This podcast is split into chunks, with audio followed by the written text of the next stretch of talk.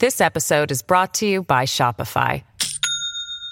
Do you have a point of sale system you can trust, or is it a real POS? You need Shopify for retail. From accepting payments to managing inventory, Shopify POS has everything you need to sell in person. Go to shopify.com slash system, all lowercase, to take your retail business to the next level today. That's shopify.com slash system. Hello, everybody. This is Marshall Poe. I'm the editor of the New Books Network. NBN listeners like to read books and buy them. So we thought we'd tell you that right now, our friends at Princeton University Press are having a remarkable site wide sale. You can get 50% off books, including ebooks and audiobooks, with the code 50, F I F T Y, at checkout until May 31. You can save some real money on Princeton University Press books. I encourage you to go there and check it out. Welcome to the New Books Network. Hello, everyone, and welcome back to New Books in French Studies, a podcast channel on the New Books Network. I'm your host, Roxanne Panchasi. My guest in this episode is Annabel Kim, the author of Cacaphonies, The Excremental Canon of French Literature, and the book was published by University of Minnesota Press in 2022. Annabel is one of a few authors in the almost decade since I launched this podcast who I've had the privilege to speak with more than once, and this is our second conversation. Our last one was right here on New Books in French Studies back in 2019, and we spoke about Unbecoming Language, anti identitarian French feminist fictions. And that book was published by the Ohio State University Press in 2018. Welcome back, Annabel. It is such a pleasure to be back, Roxanne.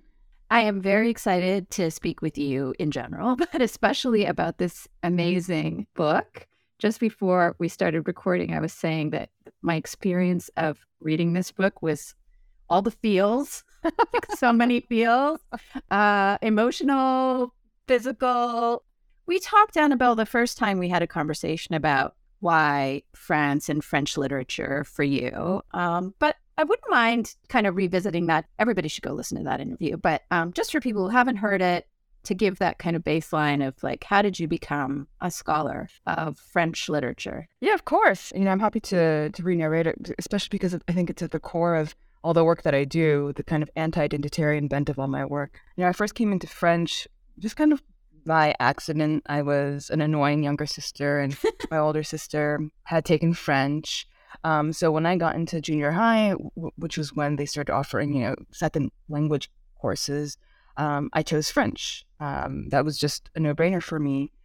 And by that point, you know, I was a tween and I was starting to feel angsty because I, even though I grew up in the California Bay Area, which has a pretty substantial Asian community, mm. uh, I wanted so badly to assimilate and be a white person. I was so ashamed of my of my Koreanness, my Asianness, to the point that I basically lost my Korean as a language, even though it was the first one that I'd learned.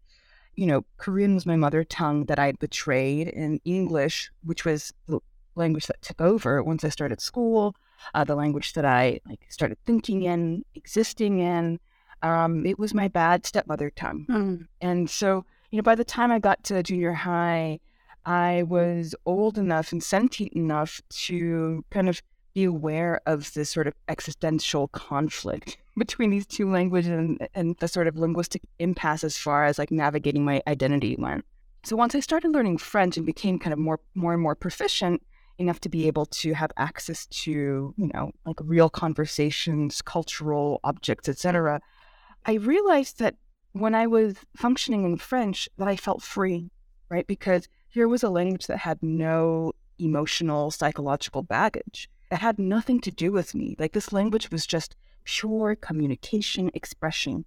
And that was so liberating. Is that, and I felt so grateful to French for that experience that I just kept with it ever since. That's a great story and one that I, as a South Asian Canadian, can relate to and who studies France um, can relate to in so many ways and I, we've talked about this kind of stuff before uh, and it's especially fascinating to me you know when i read the first book but in in this project as well and i want to come back around to that so i'm going to just you know ask like how did this shit happen? How did this book come out of in relationship to, in opposition to, I don't know, the last project and then just in general, how did it emerge for you? Right. I mean, it was not planned by any means. It was just kind of serendipity. Um, because I had thought that after, you know, unbecoming language, I'd, I'd always thought that my second book project would, would have something to do with like animal studies. Huh. But really, cacophony has its origins in the classroom.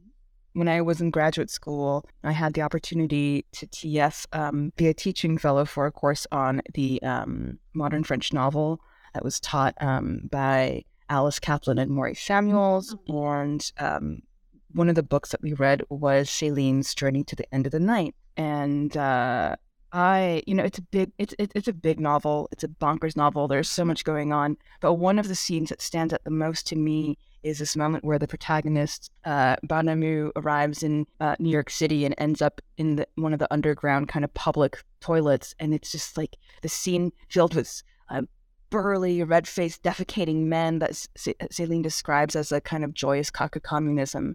And I was obsessed with it. I was obsessed with the scene, and I wanted to discuss it in section. And when I brought it up, my students just like looked at me with such blank stares, and, and they looked at me at like I was some sort of like raving poo maniac. They, they, they, they had we'd all read the same book, and nobody, like truly nobody, remembered this passage. And you know, of course, you know, in any given class, you know, there will be students who do the reading and students who don't. But there are always some students who do the reading, and the fact that nobody remembered this, you know, that that was striking to me.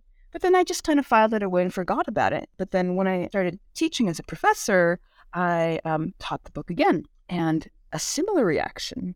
And I thought, wow, these are very different sets of students. Um, like, what is going on? And and one of my other courses that I was teaching come up at the same moment, just sort of accidentally, like like all the courses I teach feature primarily canonical texts. Like I like for students to have a sense of the sort of trad- shape of, of of the French canon, um, just because you know th- th- those are the shared points of reference in, in in many ways. And so when these other kind of canonical texts, and that was when I was teaching like the Romain Gary, for instance, um, the Genet, etc. Um, those students also for those texts like never seem to pick up on on the fecal content. And I was like, huh, like there is a weird, a very weird sort of fecal blindness that seems to cut across like various uh, groups of, of, of students um, who come from very different backgrounds, but like they seem to be united by their fecal blindness. And I was also struck by how like this kind of syllabus I'd accidentally put together had so many um, texts that had an experimental dimension to them. So I thought, well, I can see this shit, even if my students can't, even if the scholarship doesn't seem to be able to see it. So let me dig into this. Like, why is there so much shit in the the canonical works that are deemed to matter? Um, and that was that was how cacophony started. I I love this idea of and share it too. Uh, we're we're not the same person, but I do we do have certain things in common.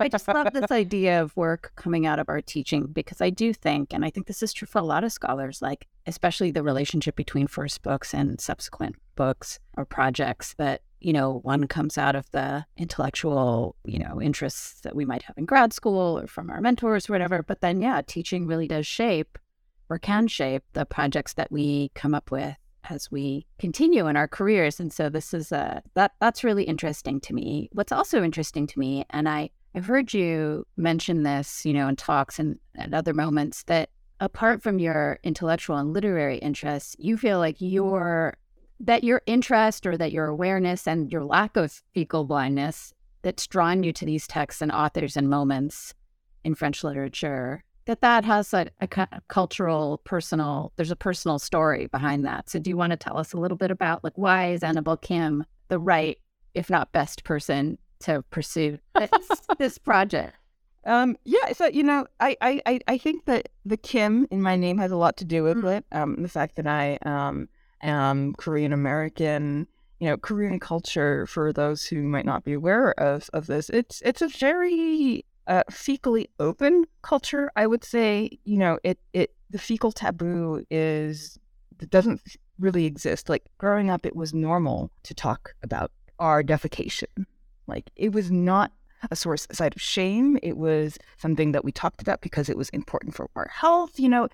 Um, and you know, if you, if you, there's like a toilet museum in in Korea that that is devoted to like the history of, of defecation. Oh, you, you can buy like poop themed like toothpaste. You know, it just it's just like and if you watch Korean shows, it is rare to find a Korean show that does not somehow manage to like work defecation into the dialogue somehow.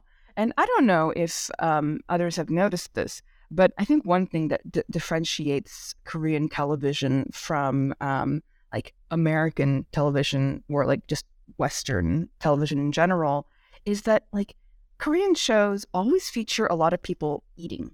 So, so there's a kind of uh, attention to these everyday sort of corporeal habits that you don't really get in like American TV. And I think that also is linked to like the recognition that we eat.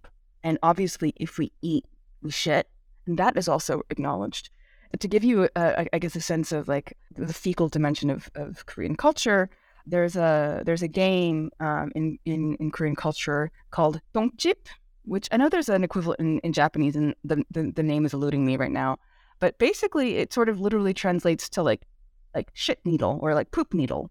And basically, you t- you put your two index fingers together, um, and your thumbs, and your rest the rest of your fingers are like crossed or like you know put down. So you basically have like a kind of you make a gun or a little like pointer like with your with your with your hands, and then you run around trying to poke other people in the butt uh, in the butthole uh, more specifically. Okay. And I mean, it's a lot of fun. And I remember it's been a long time since I've been to Korea, but the last time I was in Korea, I was, I think, 18 years old. And I played a game of, of Dongjip with like a group of people ranging from like young children to like people in their 20s. And like Dongjip also like it gets featured in some like Korean like shows, etc. So it's it, where where adults are, uh, are are are portrayed doing this too.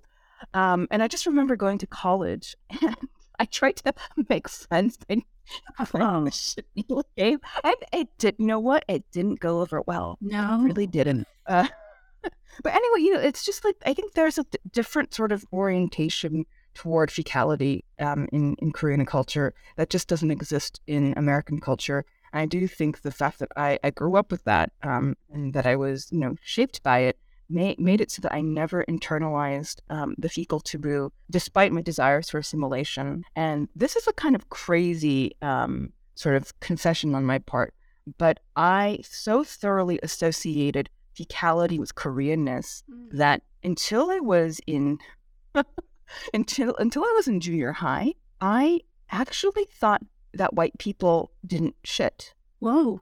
Um, because I had never heard another white person kind of talking about or like fessing up to defecating. Like the only people I knew in my life who talked about like defecation was my family and like the other members of like the Korean community that um that I grew up in. And it seems so insane, you know, right? Because like biologically, like we're the same species, and yet, yet that kind of sort of discursive, sort of rhetorical, sort of self censure or or erasure made me believe that like fecality was something distinctly non-white. Yeah. That's really fascinating. And I I mean, I'm fascinated by it for lots of reasons, including, you know, thinking about you as a reader and as a as a writer and scholar, like the triangle of your Korean background, your like American professional, pedagogic, whatever school life and and work as an academic. And then of course like the connection to France. So how this book, this project kind of sits at like inside the triangle of those different cultural things. I'm I'm also interested with respect to this question of fecal blindness in the I was about to say historiographic. I mean, it's probably that too, but like in terms of literary studies, like you you make the point about your students and about your own kind of interest in these scenes and moments in the literature that you're exploring in this book but also that that exists in literary studies. And maybe you mean in literary studies writ large or literary studies focused on French literature, whatever you mean. Can you say a little bit more about the fecal blindness that is intellectual with respect to, to French literature? Yeah, I mean, I think that the um, historical element is a really important one.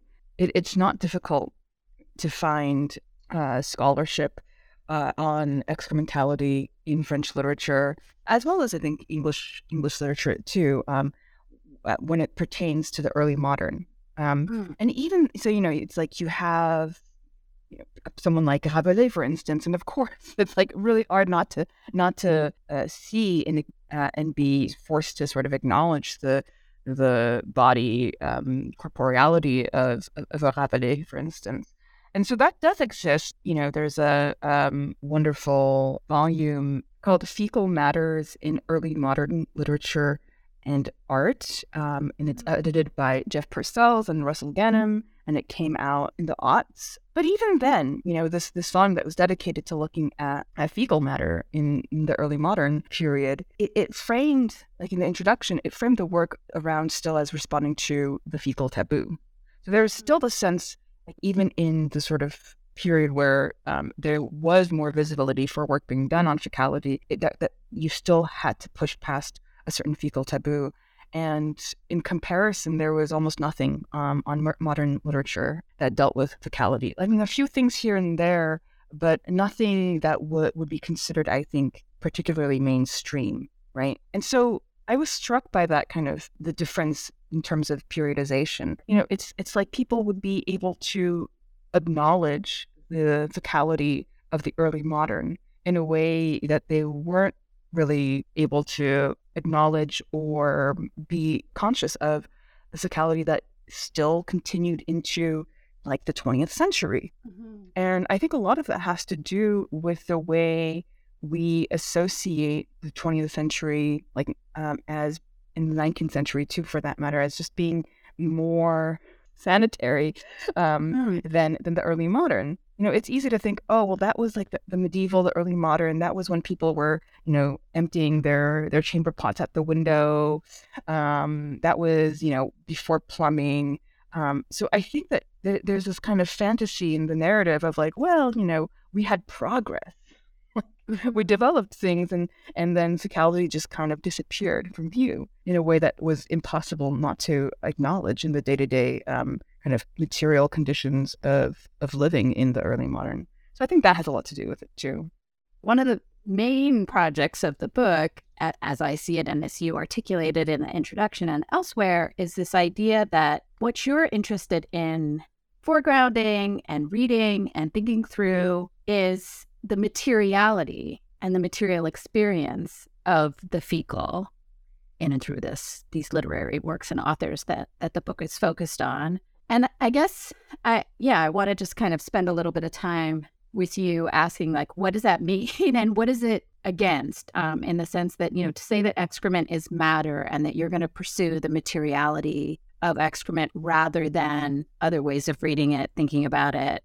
um, turning it into something else, abstraction, among other things. So, can you say a little bit more about the emphasis on the material in this project and and what that looks like? Yeah, absolutely. So, I mean, I, and I think that you were touching upon like the the, the crux of, of of the book is essentially for me the materiality of fecal matter that I insist on because I think that the, the authors that I uh, treat in the book also insist on on it in their writing, that has everything to do with universalism um, as it's been conceived in the French context as a bad, bad, like appropriative, abstract universalism. Mm. What what interests me in terms of the kind of um, granted sort of selective vision or cross section of the French canon that I provide is the way um, there is such, I think, a desire to level difference I think there is some, that, that I think that all of the works um, are animated by a kind of Kaka communism, sort of equality before and through fecality, and that stands at odds with with France's abstract universalism.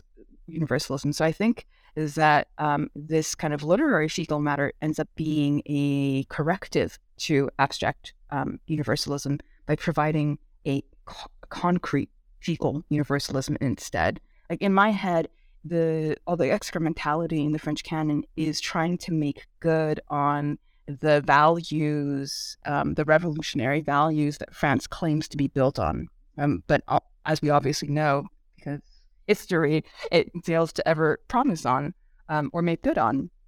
you know, shit is so interesting because we are so attuned to its um, materiality in our everyday life. If we st- step in dog shit, for instance, it's like there's an immediate reaction of like ick, or if we get you know, on by a bird, or like you know, it's it's it's it's like we know intimately every one of us what the materiality of fecal matter is, and yet it's also in the way we we use um, kind of uh, uh, an excremental like uh, uh um, lexicon, if you will. Like shit gets and in, in, in the way we use shit as as as a word, as a kind of lexical field, it is so abstracted, right? It's like shit, shit can mean something that is so far removed from its original sort of referent. Mm-hmm.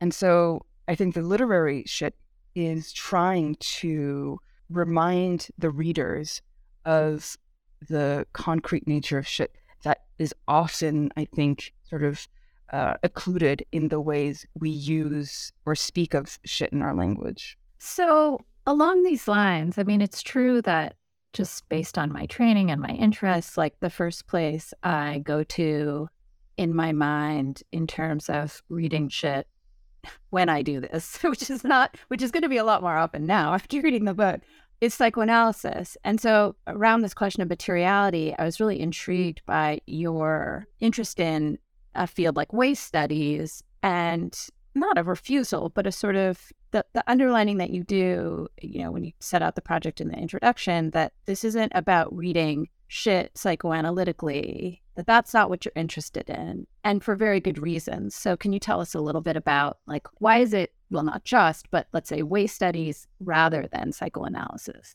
Maybe you should tell us what waste studies. I mean, we it sort of sounds like it's self-evident, but maybe yeah. I mean, waste studies is such a it's such a big yeah field. It's such a heterogeneous um kind of field, but I mean, it is what it sounds like. It is it is um scholarship that deals with human waste um in uh, writ large. So both sort of kind of corporeal like excreta, uh, but also kind of trash our excess, kind of the, the, the remainders of, of our like capitalist sort of mania to always consume and always produce more than we can consume. You know, it's it's, it's a really heterogeneous and vast um, and multidisciplinary field. And I, but I think that one thing that um, that waste studies has uh, in common, or that that you find in any sort of iteration of, of of waste studies, is this sort of attentiveness to the material dimension and mm-hmm. existence mm-hmm. of waste, um, whatever kind of waste you're working on. And I think what I, um, the reason I sidestep psychoanalysis um, in the book precisely because psychoanalysis isn't really interested in in in sh- as, mm. as as material, right? It's like it's interested in in reading shit and using shit to um, promulgate a certain type of narrative, and it's a narrative that is, you know, because it's psychoanalysis, it is very much invested um, in mm-hmm. in the self, right, in a kind of contained subjectivity that can be identified as a subject, if you will. And, you know, what I was alluding to earlier with what I see as like literary shit, its desire to level and its capacity to level, I think that is also a kind of disindividuating uh, um, sort of move. Um, uh, because in some sense, I think that what makes shit amazing is like just the way like our digestive system, right, can take all kinds of disparate and very distinct types of food and then kind of turns it all into the same sort of uniform like matter as it travels through and is processed by by our um, by our digestive digestive system. I see it doing something similar to, on the lines of like mm-hmm. persons and subjectivities. It's like it it's able to kind of dissolve the I think the differences and the distinctions that would make it possible to like differentiate an individual from another um, so I think it's very much not about like identity, and not about being a subject. Um, and so for that, I thought, you know, psychoanalysis, it's not adequate. That and also psychoanalysis in terms of this, the sort of tr- like Freudian or Gustavian um, accounts of of shit.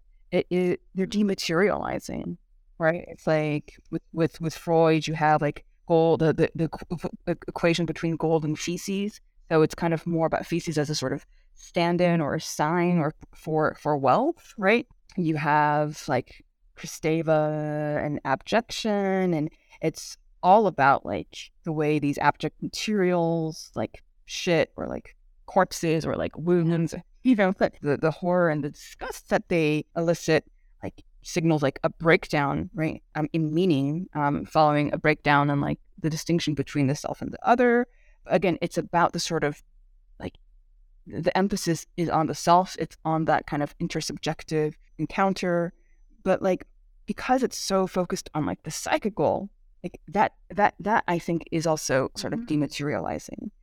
I don't think either Freud or Kristeva are interested in like what shit looks like, what it smells like, what it feels like. Whereas I think that the authors in my corpus, they are interested mm-hmm. in those in those qualities. So I'm gonna ask a like a pretty duh question about reading uh, in in literary studies. I guess I want to ask about the relationship in the project between reading this work and literature about shit that deals with shit, that describes shit, that has scenes and moments of shit, and literature as shit, writing as shit, like how um, shit is part of the process or an analogous process, like the relationship between this book as a tracking of shit in literature and this project as also using shit to think about literature and literary studies. Does that make sense?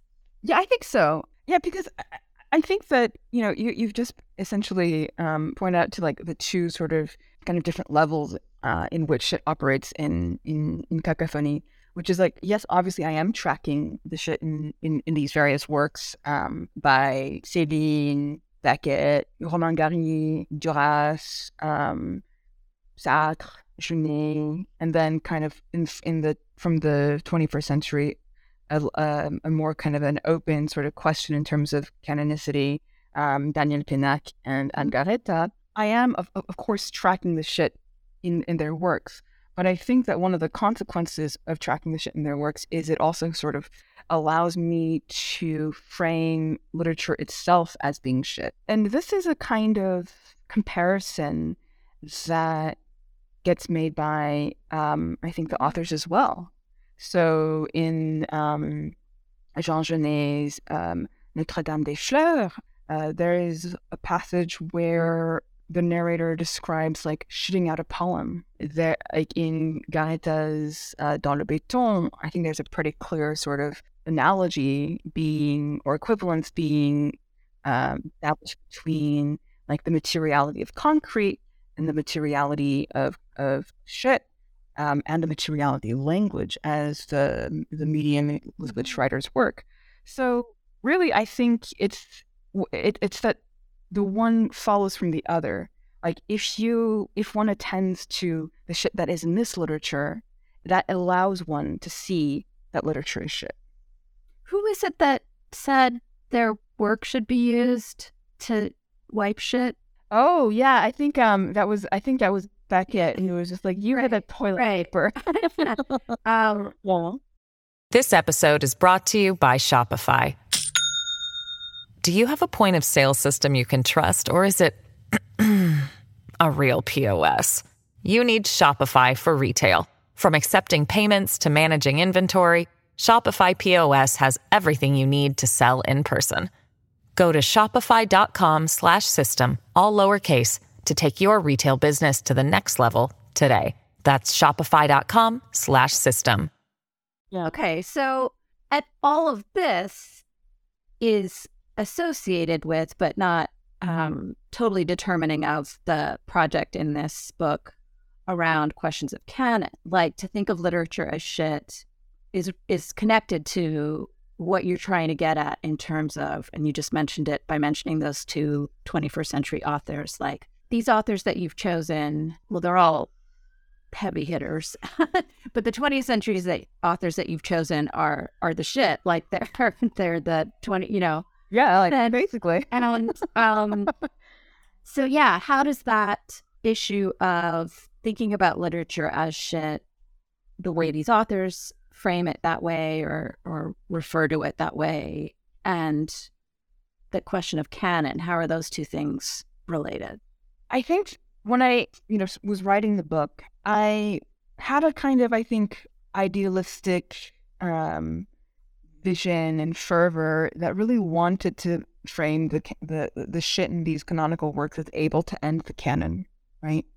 Um, because you know it's like um, we know the canon Mm-hmm. wars happened, and you know are are, are and never really stopped happening, um, and the canon is um, you know one of the kind of um, I think most visible markers of um, kind of of, of of inequity as it is manifested in, in culture, um, and you know the canon obviously like the canons of national literature serve like the projects of nation states in terms of how like closely it's tethered to to to national identity, especially in the case of um, a country like France, which we know is sort of obsessed with literature and in its own sort of um, cultural patrimony in ways that I think that you know, for instance, the United States just isn't. And so I really wanted to be able to kind of come out through the other end, being like, yes, this is going to just like bust open the canon. The canon is no more. But one of the readers' reports I got kind of pointed to real tension between what I was saying in my optimistic, like down with the canon, etc., um, uh, uh, sort of rhetoric, um, uh, and what my book was actually doing. Right. Because in in many ways, it's like I I was working on like truly, like as you said, like writers who are the shit, like some of the most canonical figures from the last century, and I think it's obvious to whomever will you know read my readings of these works that like I love this literature. I love these texts. I love thinking with these texts. So clearly, my own sort of work, sort of delving into um, and sounding out the experimentality of this literature, did not end up busting open the canon. If anything, it kind of reinforced it. Um, and so that made me kind of rethink my relation to the canon in, in certain ways. And I think it's more honest. You know, the literature doesn't destroy the canon. It's not really capable of doing that. But I think what it does instead is it abides with the canon in a way that I think still has a really sort of radical potential, which is to call attention to, like, precisely to the kind of the, the tension between the canon as it likes to imagine itself to be, right? So the canon as like the great works, the crown jewels of like Western civilization, Mhm. French civilization, etc., as something that lasts, that is that will perdure in a way that like inferior, you know, cultural products just cannot, etc., cetera, et cetera. But it's you know, the canon essentially promises eternity, and I think that's part of why the canon is so attractive. But shit is like the negation of eternity.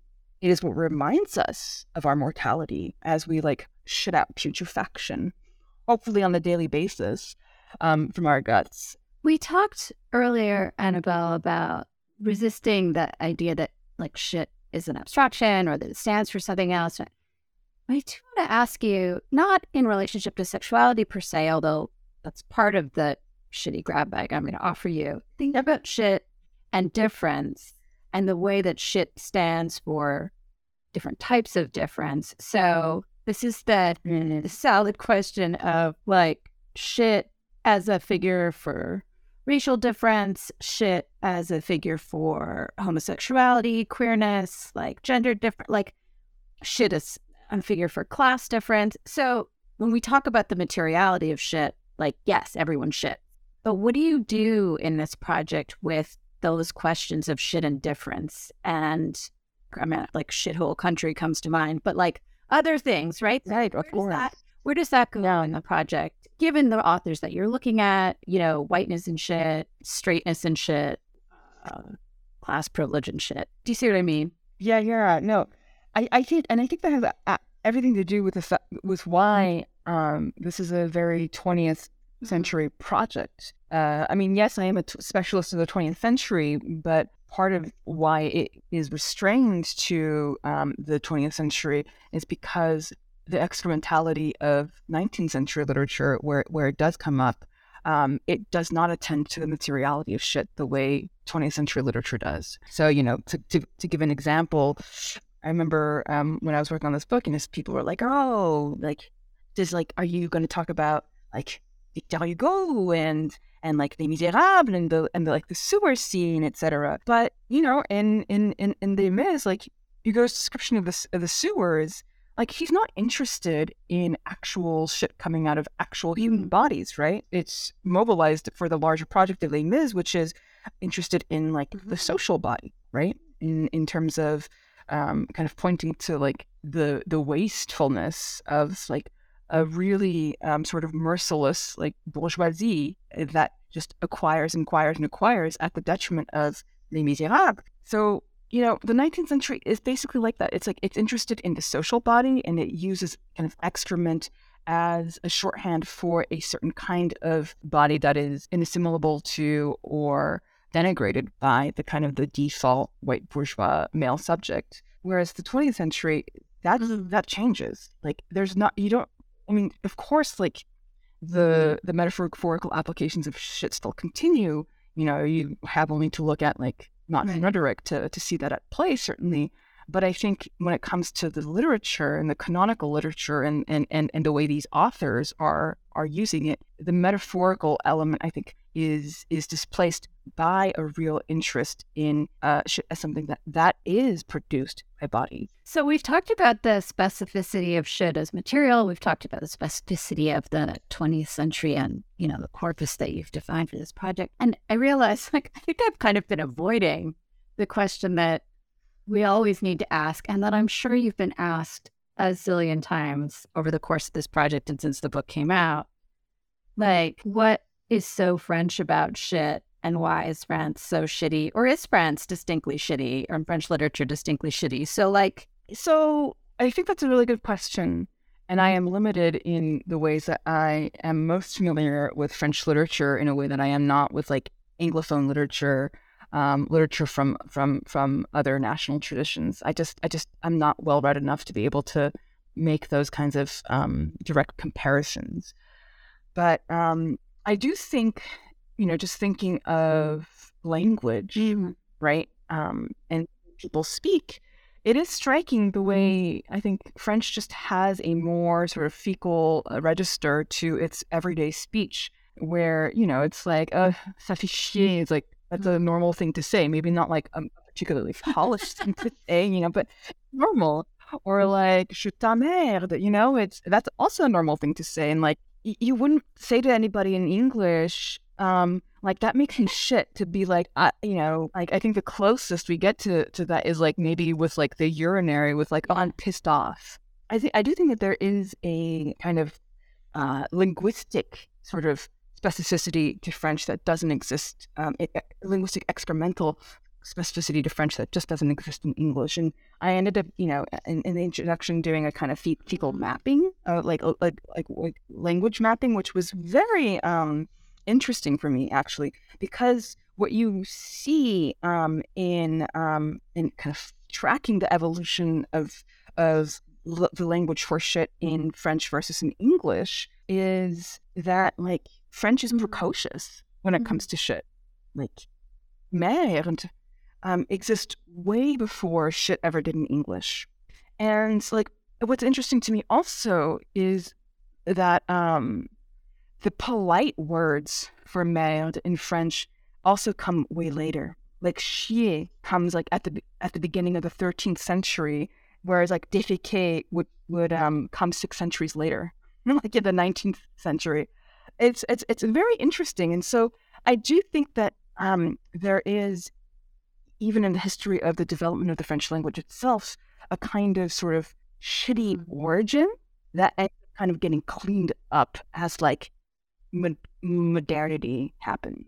This is kind of a takes us to this thing that I wanted to ask you about in terms of writing the book because there's also a lot of pleasure and shit in this book in reading it and I imagine in writing it. And you really you don't shy away from the language of shit throughout the project. And when, you know, I've heard you I'm talking about it with you now and I've heard you talk about this project, you really you lean into the humor around it and I mean, it, it, it, I'm not gonna lie. Like there was, there were moments when this book, I was just like, okay, I just need to put this down, stop thinking about shit for a minute. because of course, your mind kind of goes to other shitty things and personal stuff. I mean, I just, it was really quite a ride. So, sort of thank you um, for this experience. and, and, and it made me kind of. Can we put that as a as a, as a blurb? Like Roxanne Panchasi, yes, uh, sort of thank you. It just, I, I also, and this is probably a little bit because I, I know you too. Like, I just like, what was this like? There's a spectacle around a project like this. I mean, inevitably, like the cover's amazing. I recently took a photo of the cover of your book on a plane next to the toilet. So, like, what do you do with that? How fun has that been? How irritating has that been? Like, Thank you for this question. I mean, I love questions about like process. I think there's there are some of the most interesting conversations like that we as scholars can have. Um, because like I mean that's like the the core of the work that we do. I think writing should always be fun. um, and you know, it's like there's all sorts that we all know the anguish of writing, certainly. Um, but it's like I think we also always know, not always, but I think hopefully we all you know also the, the pleasures of like being in the in the so-called flow of writing. Um, um, so you know, I've always enjoyed writing. I think I think part of it is maybe also my fecal sensibility because it's like when you're playing with word with, with language when you're when you're manipulating it like it, it, it is like you're playing it is almost like kind of being like a toddler who's playing with mm-hmm. shit so I, I i've always tended to think of writing as a kind of enjoyable again like recognizing that it can also elicit lots of feelings of abjection afterward or during um, but I think writing on shit was certainly more enjoyable than um, perhaps writing not on shit. And I think in that regard, it's like I was really taking um, a cue from my writers because I think you know it's it's it's in the books that I was that I was analyzing like they are filled with humor mm-hmm. as well right it's like there is a, also on the on the author's part a playfulness and I think it's hard not to end up getting kind of contaminated by that mm-hmm. in some sense and I think that's also part of why like I am as sort of unhygienic in my language in the book mm-hmm. as um, as I am and insist on using the word shit. I mean, part of it is also because of the lexical mapping that I do and the fact that like like shit is the originary sort of word in French and that all the other kind of polite things that they come way later. But I think this just in general, I was trying to take my cue from the writers. My writers, they weren't interested in fecal matter. Like that's not what they were writing like about or with, you know? What they were writing about and with, it was shit. It was merde. Um, so I felt, I guess, authorized to make my own language um, accordingly shitty. Like one of the consequences of the more sanitized language is that it allows us to take a um, um distance from or put some, some sort of buffer between us and the materiality of shit. So I, I guess I want to ask you one question, at least about the organization and structure of the book, the way you've kind of arranged everything because when I look at the, you know, table of contents and the three parts of the book, part one, necessary shit, part two, shitty ideas, and part three, political shit, like I see a thematic movement towards, you know, some of the arguments that you're making throughout, but the kind of culmination in like what are the liberatory possibilities of thinking through shit, thinking about shit, um, and what are the, you know, questions around canon that we've already addressed. But it's also a chronological roughly, right? Am I right that it's a chronological yeah, thing? I mean, this is my this is my cheap historian's question that I ask literary scholars sometimes. Like, is this a history of French literary shit? Like, is there a movement? There's certainly a movement within the parts and within the chapters and between the authors, but where's the book moving from start to finish through the 20th century and into the 21st century, if it is? And it doesn't have to be. Yeah, you know, in terms of why I organized it the way I did, I do think that I was informed by a kind of chronological arc.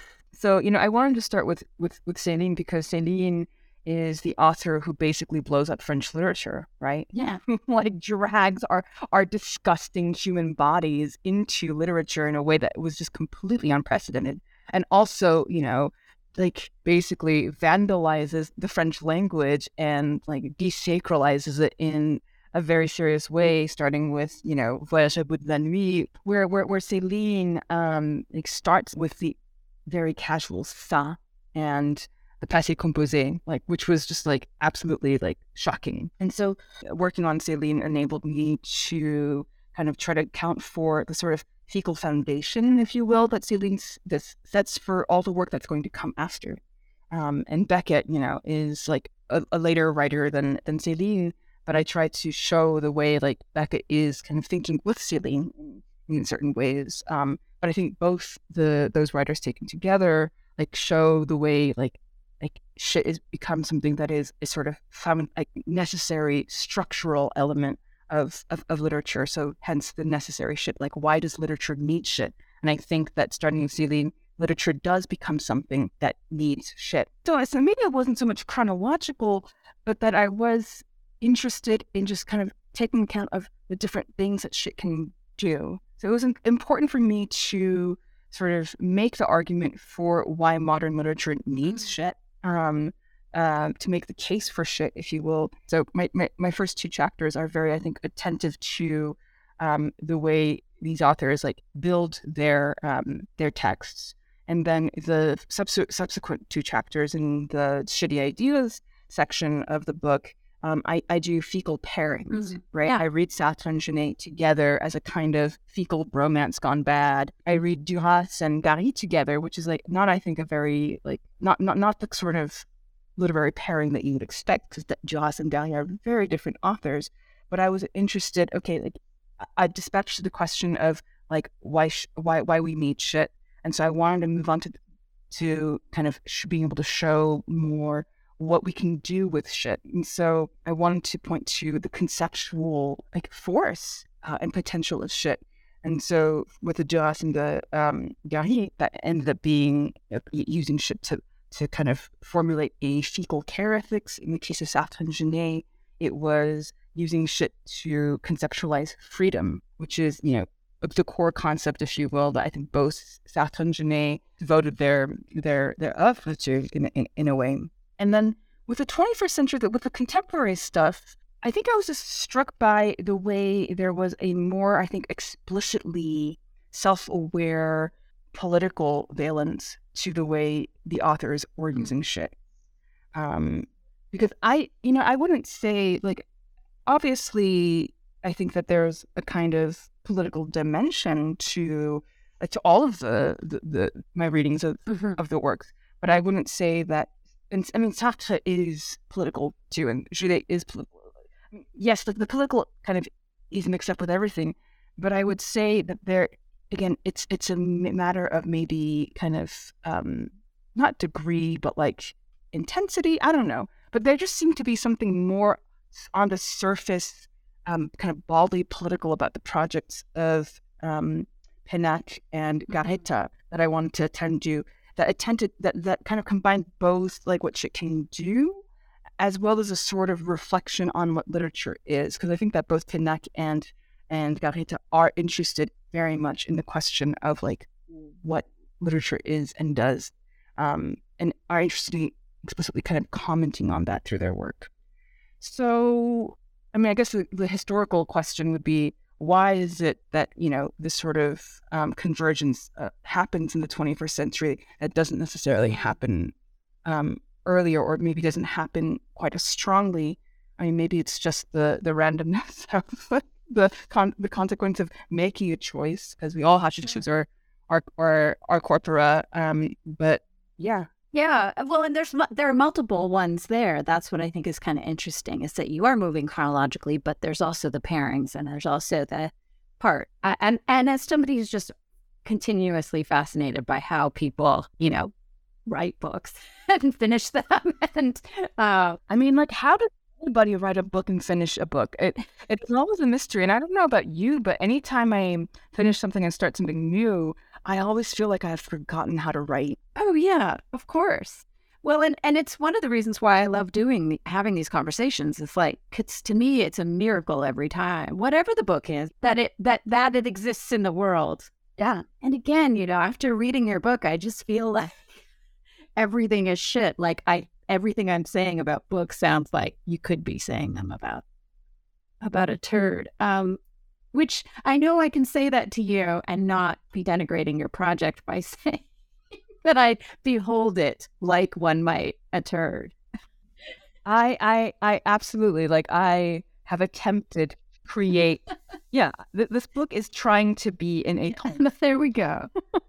fully formed like like self-standing Yeah. you know able to able to sustain um um some kind of shape. In another podcast that I will start someday, you and I will have we'll take that, you know, that medical chart of oh yeah. and how it shows like all the different kinds and and is a function sometimes of dehydration or other gut problems.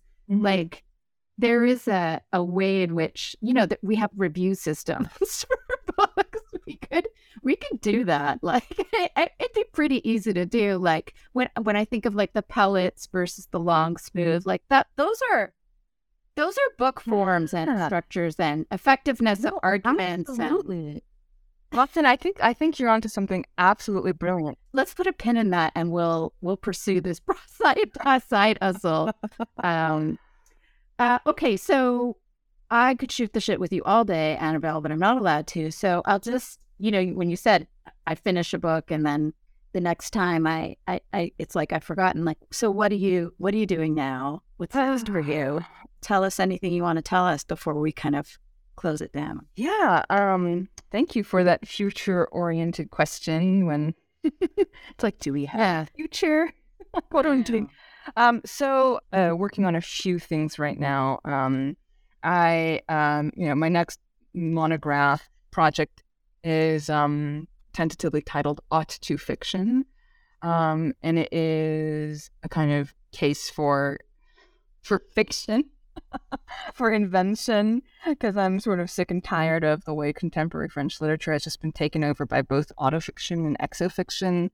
Um, so for the um, historians uh, in the in the in the room who um, might not necessarily uh, be familiar with these literary terms, autofiction, like this is very like reductive, but autofiction is basically like fictionalized, like uh, autobiography, and exofiction, again very crudely defined, could be seen as like fictionalized biography.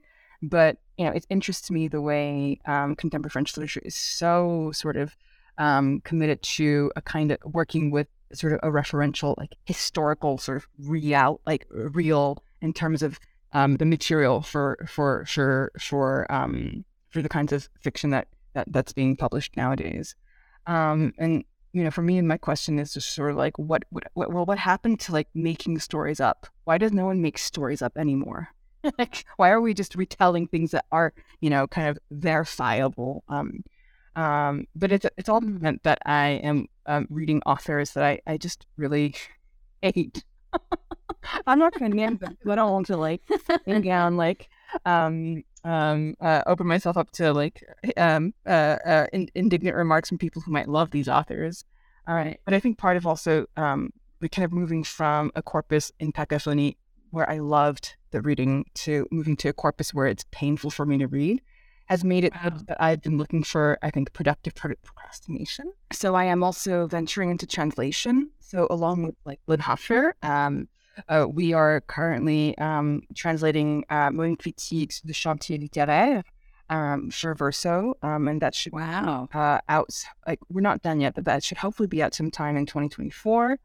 Um, and um, I um, uh, am as soon as that is done in the summer, I'm going to be translating a novel um, by um, a really interesting contemporary French author, Céline Minard, uh, which is called Plasma for um, the um, publishing house Deep Vellum. So that's what's um, on, on deck. Um, Amazing.